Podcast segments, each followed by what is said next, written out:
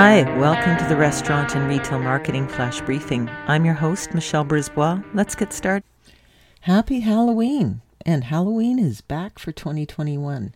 So, according to the shelf.com, I'm looking at some stats and predictions for Halloween. Uh, 82% of U.S. households with kids are planning to celebrate Halloween today. Um, Trick or treating's back on the agenda. Candy still the most popular thing to buy. 96% of celebrants picking up some for the big day. Uh, so two thirds of people are going to hand out candy this year.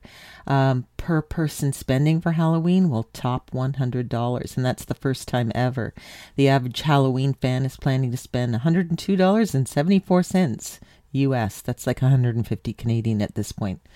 I'm exaggerating, but uh, it is a little bit more.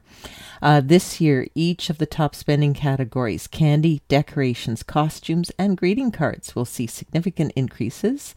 Um, not only last year, but also over 2019 numbers they're predicting.